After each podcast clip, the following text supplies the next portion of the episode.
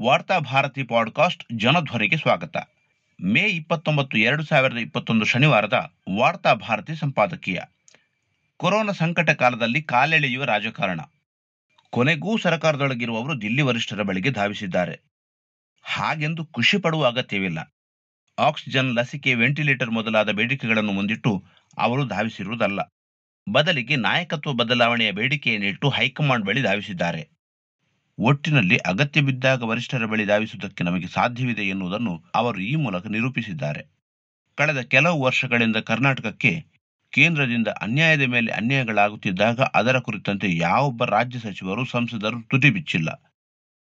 ಮಳೆ ಪರಿಹಾರಕ್ಕಾಗಿ ರಾಜ್ಯ ವಿಶೇಷ ಅನುದಾನದ ಬೇಡಿಕೆ ಇಟ್ಟಾಗ ಕೆಲವು ಸಂಸದರು ರಾಜ್ಯಕ್ಕೆ ಕೇಂದ್ರದ ನೆರವಿನ ಅಗತ್ಯವಿಲ್ಲ, ನೆರೆ ಪರಿಹಾರವನ್ನು ಒದಗಿಸುವುದಕ್ಕೆ ಬೇಕಾದ ನಿಧಿ ಖಜಾನೆಯಲ್ಲಿದೆ ಎಂದು ಮಾಧ್ಯಮಗಳಿಗೆ ಹೇಳಿಕೆ ನೀಡಿ ಕೇಂದ್ರದ ವರಿಷ್ಠರನ್ನು ಮೆಚ್ಚಿಸಲು ರಾಜ್ಯದ ಜನರಿಗೆ ದ್ರೋಹವೆಸಗಿದ್ದರು ಕೊರೋನಾದ ಸಂದರ್ಭದಲ್ಲಿ ಕೇಂದ್ರ ಸರ್ಕಾರ ತನಗೆ ಬೇಕಾದ ರಾಜ್ಯಗಳಿಗೆ ಆದ್ಯತೆಯ ಮೇಲೆ ಆಕ್ಸಿಜನ್ಗಳನ್ನು ನೀಡುತ್ತಿದ್ದಾಗಲೂ ರಾಜ್ಯದ ಸಂಸದರು ಬಾಯಿ ಹೊಲಿದು ಕೂತಿದ್ದರು.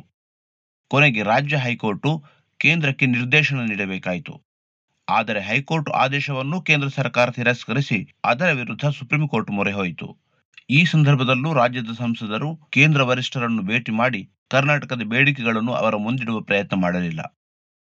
ಅಂತಿಮವಾಗಿ ಹೈಕೋರ್ಟ್ನ ಆದೇಶವನ್ನು ಸುಪ್ರೀಂ ಕೋರ್ಟ್ ಎತ್ತಿ ಹಿಡಿಯುವ ಮೂಲಕ ರಾಜ್ಯಕ್ಕೆ ಬೇಕಾದ ಆಕ್ಸಿಜನ್ಗಳು ಸಿಗುವಂತಾಯಿತು. ಹಾಗೆಂದು ಕೊರೋನಾದಿಂದಾಗಿ ಬಿಗಡಾಯಿಸಿರುವ ರಾಜ್ಯದ ಆರೋಗ್ಯ ವ್ಯವಸ್ಥೆ ಇನ್ನೂ ಚೇತರಿಸಿಕೊಂಡಿಲ್ಲ. ಈ ನಿಟ್ಟಿನಲ್ಲಿ ಸರ್ಕಾರದ ಜೊತೆಗೆ ಸರ್ವರು ಕೈಜೋಡಿಸಿ ಕೆಲಸ ನಿರ್ವಹಿಸಬೇಕು.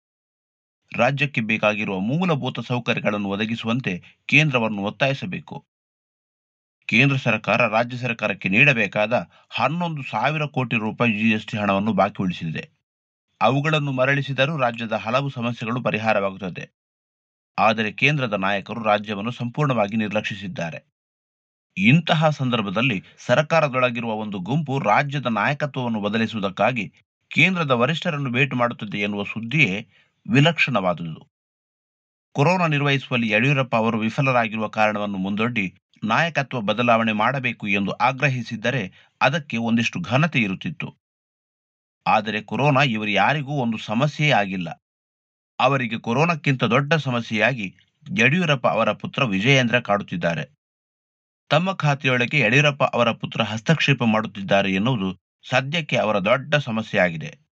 ಈ ಹಿಂದೆ ಇದೇ ಆರೋಪದೊಂದಿಗೆ ಈಶ್ವರಪ್ಪ ಅವರು ರಾಜ್ಯಪಾಲರನ್ನು ಭೇಟಿ ಮಾಡಿರುವುದು ನೆನಪಿಸಿಕೊಳ್ಳಬಹುದು. ತಮ್ಮ ತಮ್ಮ ಖಾತೆಗಳನ್ನು ಮುಕ್ತವಾಗಿ ಮೇಯುವುದಕ್ಕೆ ಅಡ್ಡಿಯಾದಾಗ ರಾಜ್ಯಪಾಲರು, ದಿಲ್ಲಿ ವರಿಷ್ಠರು ಇವರಿಗೆ ನೆನಪಾಗುತ್ತಾರೆ.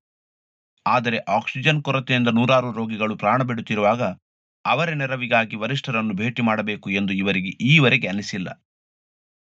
ಸರಕಾರದೊಳಗೆ ಮುಖ್ಯಮಂತ್ರಿಯವರ ಪುತ್ರ ಹಸ್ತಕ್ಷೇಪ ಮಾಡುತ್ತಿದ್ದಾರೆ ಎನ್ನುವುದು ರಾಜ್ಯ ಸರ್ಕಾರದೊಳಗಿರುವ ಹಲವು ಸಚಿವರ, ಶಾಸಕರ ಆರೋಪವಾಗಿದೆ. ಅದಕ್ಕಿಂತಲೂ ಮುಖ್ಯವಾಗಿ ಸಂದರ್ಭವನ್ನು ಬಳಸಿಕೊಂಡು ವಿಜಯೇಂದ್ರ ಅವರು ಭವಿಷ್ಯದ ಮುಖ್ಯಮಂತ್ರಿಯಾಗಿ ಬೆಳೆಯುವುದಕ್ಕೆ ಪ್ರಯತ್ನಿಸುತ್ತಿದ್ದಾರೆ ಎನ್ನುವುದು ಹಲವರ ಆತಂಕವಾಗಿದೆ. ಈಗಾಗಲೇ ಸಂತೋಷ್ ಅವರನ್ನು ಭವಿಷ್ಯದ ಮುಖ್ಯಮಂತ್ರಿ ಎಂದು ಗುರುತಿಸಿ ಇಟ್ಟುಕೊಂಡಿರುವ ಆರ್ಎಸ್ಎಸ್ಗೂ ಇದೇ ಭಯವಿದೆ. ಈ ಅವಧಿ ಮುಗಿದರೆ ಯಡಿಯೂರಪ್ಪ ಮುಖ್ಯಮಂತ್ರಿ ಆಗುವಂತಿಲ್ಲ. ಆದರೆ ಯಡಿಯೂರಪ್ಪ ಅವರು ಈ ಸ್ಥಾನಕ್ಕೆ ಅಭ್ಯರ್ಥಿಯಾಗಿ ತನ್ನ ಬದಲಿಗೆ ವಿಜಯೇಂದ್ರ ಅವರನ್ನು ಇಳಿಸಬಹುದು ಎನ್ನುವ ಆತಂಕ ಹಲವರನ್ನು ಕಾಡುತ್ತಿದೆ. ಸದ್ಯದ ಭಿನ್ನಮತದ ನೇತೃತ್ವವನ್ನು ಸಚಿವ ಯೋಗೇಶ್ವರ್ ಅವರು ವಹಿಸಿಕೊಂಡಿದ್ದರೂ ಹಲವರು ಅವರ ಬೆನ್ನ ಹಿಂದೆ ನಿಂತಿದ್ದಾರೆ. ಅಶೋಕ್ ಈಶ್ವರಪ್ಪ ಅವರು ಬಹಿರಂಗವಾಗಿ ಹೇಳಿಕೆ ನೀಡದೇ ಇದ್ದರೂ ಭಿನ್ನರನ್ನು ಯಡಿಯೂರಪ್ಪ ವಿರುದ್ಧ ಪ್ರಚೋದಿಸುತ್ತಿದ್ದಾರೆ ಎನ್ನುವುದು ಗುಟ್ಟಾಗಿಲ್ಲ. ಆರ್ಎಸ್ಎಸ್ಸಿನ ನಾಯಕರು ಕೂಡ ಇದರಲ್ಲಿ ಹಿಂದೆ ಬಿದ್ದಿಲ್ಲ. ಕೊರೋನಾ ಎದುರಿಸುವಲ್ಲಿ ಸರ್ಕಾರ ಸಂಪೂರ್ಣ ವಿಫಲವಾಗಿದೆ ಎನ್ನುವುದರಲ್ಲಿ ಎರಡು ಮಾತಿಲ್ಲ. ಹಾಗೆಂದು ನಾಯಕತ್ವವನ್ನು ಬದಲಿಸಿದರೆ ಈ ಕೊರೋನಾ ಸಮಸ್ಯೆಗಳಿಗೆ ಪರಿಹಾರ ಸಿಗಬಹುದೇ? ಅದೂ ಇಲ್ಲ. ಕೊರೋನಾ ಸಂದರ್ಭದಲ್ಲಿ ನಾಯಕತ್ವವನ್ನು ಬದಲಿಸುವ ಸಾಹಸಕ್ಕೇನಾದರೂ ವರಿಷ್ಠರು ಕೈ ಹಾಕಿದರೆ ರಾಜ್ಯದಲ್ಲಿ ಸರ್ಕಾರವೇ ಇಲ್ಲದೆ ಅರಾಜಕತೆ ಸೃಷ್ಟಿಯಾಗಬಹುದು. ಬಿಜೆಪಿ ಒಡೆಯುವ ಸಾಧ್ಯತೆಗಳನ್ನು ಅಲ್ಲಗೆಳೆಯುವ ಹಾಗಿಲ್ಲ. ಕೊರೋನಾವನ್ನು ಎದುರಿಸಬೇಕಾದ ನಾಯಕರು ತಮ್ಮ ತಮ್ಮ ಸ್ಥಾನಗಳನ್ನು ಉಳಿಸಿಕೊಳ್ಳಲು ಹೋರಾಟ ನಡೆಸಬೇಕಾದ ಸಂದರ್ಭ ಬರಬಹುದು. ಇಷ್ಟಕ್ಕೂ ರಾಜ್ಯದಲ್ಲಿ ಕೊರೋನಾ ಉಲ್ಬಣಿಸಲು ನಾಯಕತ್ವದ ವೈಫಲ್ಯ ಒಂದೇ ಕಾರಣವಲ್ಲ. ಕೇಂದ್ರ ಸರ್ಕಾರದ ನಿರ್ಧಾರಗಳು ಕೊರೋನಾ ಉಲ್ಬಣಿಸುವುದಕ್ಕೆ ಮುಖ್ಯ ಕಾರಣವಾಗಿದೆ. ಕುಂಭಮೇಳ ಉಪಚುನಾವಣೆಯ ಸಂದರ್ಭದಲ್ಲಿ ಸುರಕ್ಷಿತ ಅಂತರವನ್ನು ಸಂಪೂರ್ಣವಾಗಿ ಉಲ್ಲಂಘಿಸಿದ ಫಲವನ್ನು ರಾಜ್ಯ ಮಾತ್ರವಲ್ಲ, ಇಡೀ ದೇಶ ಅನುಭವಿಸುತ್ತಿದೆ. ಹಾಗೆ ಕೊರೋನಾ ಎದುರಿಸಲು ಬೇಕಾದ ಸಂಪನ್ಮೂಲಗಳನ್ನು ಕೇಂದ್ರ ಒದಗಿಸದೇ ಇದ್ದರೆ ರಾಜ್ಯ ಸರ್ಕಾರವಾದರೂ ಏನು ಮಾಡಬೇಕು? ರಾಜ್ಯದಲ್ಲಿ ಪರಿಸ್ಥಿತಿ ಬಿಗಡಾಯಿಸಬೇಕು ಎನ್ನುವ ಆಸೆ ಯಡಿಯೂರಪ್ಪ ವಿರೋಧಿಗಳಿಗೂ ಇರುವಂತಿದೆ. ಇಲ್ಲವಾದರೆ ಕೇಂದ್ರ ಈ ಮಟ್ಟಿಗೆ ರಾಜ್ಯವನ್ನು ನಿರ್ಲಕ್ಷಿಸುತ್ತಾ ಇರಲಿಲ್ಲ. ಇನ್ನು ವಿವಿಧ ಇಲಾಖೆಗಳಲ್ಲಿ ಮುಖ್ಯಮಂತ್ರಿ ಅವರ ಪುತ್ರ ವಿಜಯೇಂದ್ರ ಹಸ್ತಕ್ಷೇಪ ನಡೆಸುತ್ತಿದ್ದಾರೆ ಎನ್ನುವ ಆರೋಪಗಳ ಬಗ್ಗೆ ಚರ್ಚಿಸೋಣ. ಈ ಆರೋಪದಲ್ಲಿ ಹುರುಳಿದೆ. ಇಂದು ಯಡಿಯೂರಪ್ಪ ಮೂಲಕ ಅವರ ಪುತ್ರನೇ ಪರೋಕ್ಷವಾಗಿ ಇಲಾಖೆಗಳನ್ನು ನಿಯಂತ್ರಿಸುವ ಬಗ್ಗೆ ಹಲವು ಸಚಿವರು ಕಿಡಿಯಾಗಿದ್ದಾರೆ. ವಿಜಯೇಂದ್ರ ಅವರು ಭ್ರಷ್ಟಾಚಾರಕ್ಕೆ ಪ್ರೋತ್ಸಾಹ ನೀಡುತ್ತಿದ್ದಾರೆ ಎಂದು ದೂರಲಾಗುತ್ತಿದೆ.